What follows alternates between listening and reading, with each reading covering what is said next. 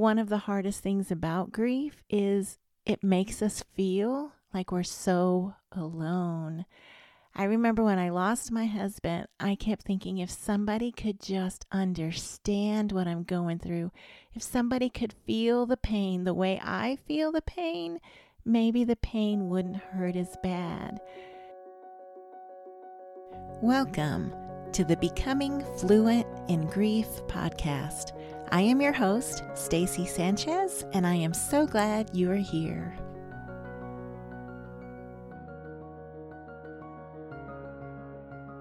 Grief. Have you ever been in a place like grief? It's almost as if you stepped off into a foreign country. You look around, nothing looks familiar. You have no way to express what you're feeling in your heart in a way that other people can understand.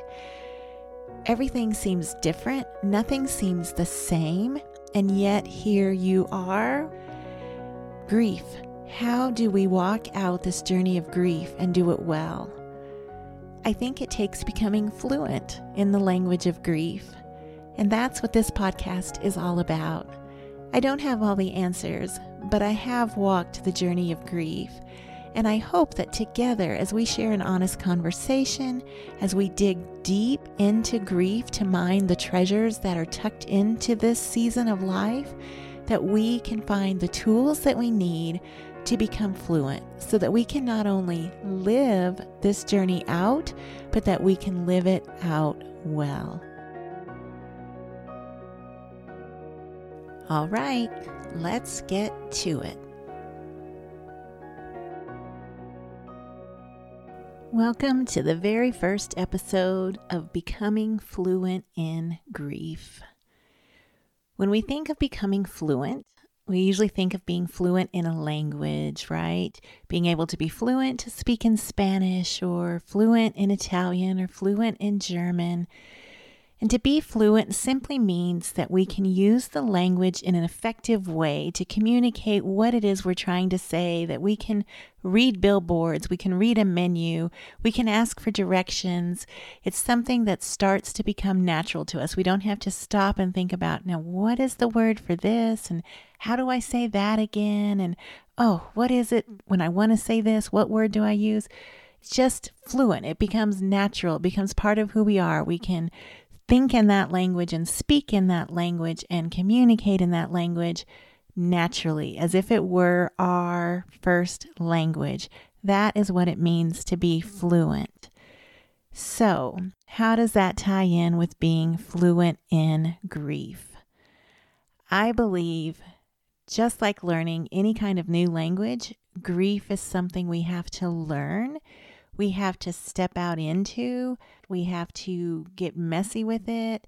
We have to be willing to be vulnerable and sometimes embarrassed by it as we are learning to become fluent in it. And not all of us want to do that, right? Because, first of all, none of us ever want to be in a place where we need to be fluent in grief. Grief is not something that is natural to us, although it is a natural part of this world. It seems anything but natural when we lose someone we love, when someone can be here in our life, very much a part of our life, and then the next minute they're gone. It's not natural. It doesn't feel right. We don't know what to do with it. And so when we find ourselves in grief, it's as though we've stepped into a brand new world. It is as though we went to another country and we were not prepared. We don't know the language. We don't know the culture. There we are, and we're trying to read billboards. We're trying to read the menu. We're trying to find our way through, but nothing is familiar. And harder than that, we can't communicate with anyone to have them help us or to explain to them what our deepest needs are or what our basic needs are for that matter. We feel helpless. We feel uh, threatened, we feel afraid, we feel like we don't want to be here, but we are. It's not a place we can leave from. So, how can we get to the place where we can be fluent in grief? I think the first step is simply facing grief head on. When I stepped into grief back in 2016, when I suddenly lost my husband to a heart attack, I dove headfirst into grief. I remember my mother telling me, You just need to keep going, just move on, go back to your normal life, keep going. You just got to work through it, act like nothing happened, just keep going. And that was, I think, what worked for her. But knowing me, I knew that wasn't going to work for me. And it wasn't that I wanted to get deep and dirty and messy with grief. It was that really I had no choice. It was just the way I needed to process it. And I learned that while grief is a horrible place to be, it can also be a beautiful place. Why it's not a place we would choose to be at and, and we wish for anything that we weren't there. We can also discover ourselves in this place in ways we can't anywhere else. I guess what I'm saying is there is blessing mixed in, there is treasure mixed in, there is good to be found in this place if we're willing to do it. It's just like we're in that country, right? There's good there in that country, there's blessing there, there's beautiful things there, but in order for us to really enjoy this new country, this new place where we are, we've got to be fluent. We have to learn to speak the language of grief. So how do we do that? Like I kind of alluded to before, it's it's what we're doing right now. We're talking about it. We're being real with it. We're meeting it face to face and head on. I don't know what your story is, and I know that grief hits all of us differently, but I also know that it hits all of us in the same way too. We're all so uniquely different, but we are all so uniquely the same. But I think one of the hardest things about grief is it makes us feel like we're so alone.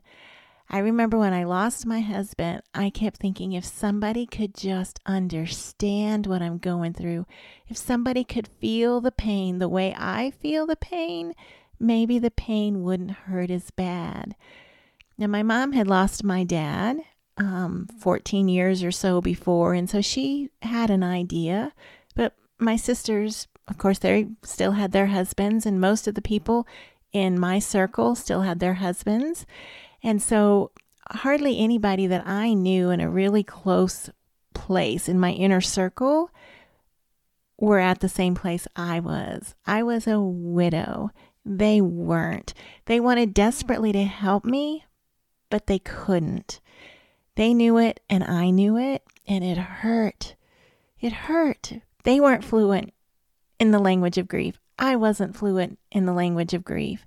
And it caused this area of space in between us, even in my closest relationships. Not that anybody meant for that to happen, it's just kind of the nature of grief. But I found that as I started talking with other women that had lost their husband, we could bridge that chasm because we both understood it to a certain degree. Nobody's grief is the same, but it was more similar. They were in that grief place. They were a little bit more fluent than people who hadn't lost anybody. And so, my first um, suggestion to anybody who is going through a season of grief is to try to push out of the hurt to find at least one person who's in the same place with you. It doesn't take a lot of people, just one. If you can find one person that's in the same place and you can be willing to open up your heart to that person, that's when you start to learn the language of grief, right? You start to get to know the consonants and the vowels and and get to get your feet a little bit wet with it as you start to open up your heart and talk to that person about grief. We all have a different story. We all have a different hurt. We all handle grief differently. But I guarantee you, if you are willing to look for somebody, you will find somebody who won't exactly understand the way you feel, but will be able to say, mm hmm, me too, or wow, yes, I know that's exactly what I felt. Not in every situation, not in everything, but in a lot of it. I know when I lost my husband, I started writing about it. I was writing prior to, uh, to losing him. I had a blog called Heart Prints of God, and I was writing about where I would see God working in my life. And when I lost my husband, my natural tendency was just to write about finding God there as well. And of course, he was. He was around every corner, uh, there to catch every tear. He was there the entire journey. He still is, right? Thank God he never leaves us, he never forsakes us. He's always there. But I started writing about my grief journey, and then I started posting about it online. And I found my people, I found my tribe, and it surprised me how words that I put on paper that to me didn't seem like it would resonate with anybody, that nobody would understand it, people did. Because again, we were in the same place. So I know that I know that I know there are people out there who can understand and relate to your story. If you lost a husband, maybe try to find somebody who's lost the same significant other in their life. If you've lost a child, Maybe try to find somebody who also has lost a child. If you've lost a sibling, you know, a parent, it's one thing to talk death and loss with somebody, but if you can find somebody who's lost the same type of person from the same kind of relationship, that's even better. So, here we're just going to talk general because I know the people who have found their way here, all each and every one of you, have a different story, a different background, a different loss. But there's somebody out there, I guarantee you. So, today, on this very, very first episode of this podcast, I want to encourage you, if you haven't already, to start seeking out somebody that you can share with. I guarantee you that's the first step in becoming fluent in the language of grief. Before I go, I just want to encourage you if this episode has been helpful to you in any way, please, please share it. There are so many people out there who are walking through grief, and if anything that is said here can encourage them or help them or strengthen them, then that would bless my heart no end. And also, if you would do me a favor and if you would subscribe to my podcast, and also, if you feel so led, leave a review. This is one way that the podcast will move up and more people will be able to find it when they search for something on grief. It's so important, those reviews and those likes, those shares, those comments, those subscribing. So if you can please do that for me, I would truly appreciate it. And then I just want to let you know that I have a couple of resources that you might find helpful in your own walk through grief, or if you know somebody who's going through grief. I've written two books. One is called If Only I Could, and the other is called You'll Be Fine Beautiful, You've Got God. These are not how to books, they are simply my walk through grief. They are the raw, honest, uh, yeah, just the raw, honest journey through grief. But they're full of encouragement. They're full of the ways that God met me in these places. They're just full of hope as well as being transparent and authentic and real. If you are interested in either of those, look in the show notes to this episode and you will find links to both of the books there, where then you can find more information or you can purchase them there. I am looking so forward to this journey with you because I do believe that as we talk about grief, as we are willing to embrace our grief, that we can become fluent in grief. All right, we'll see you next time.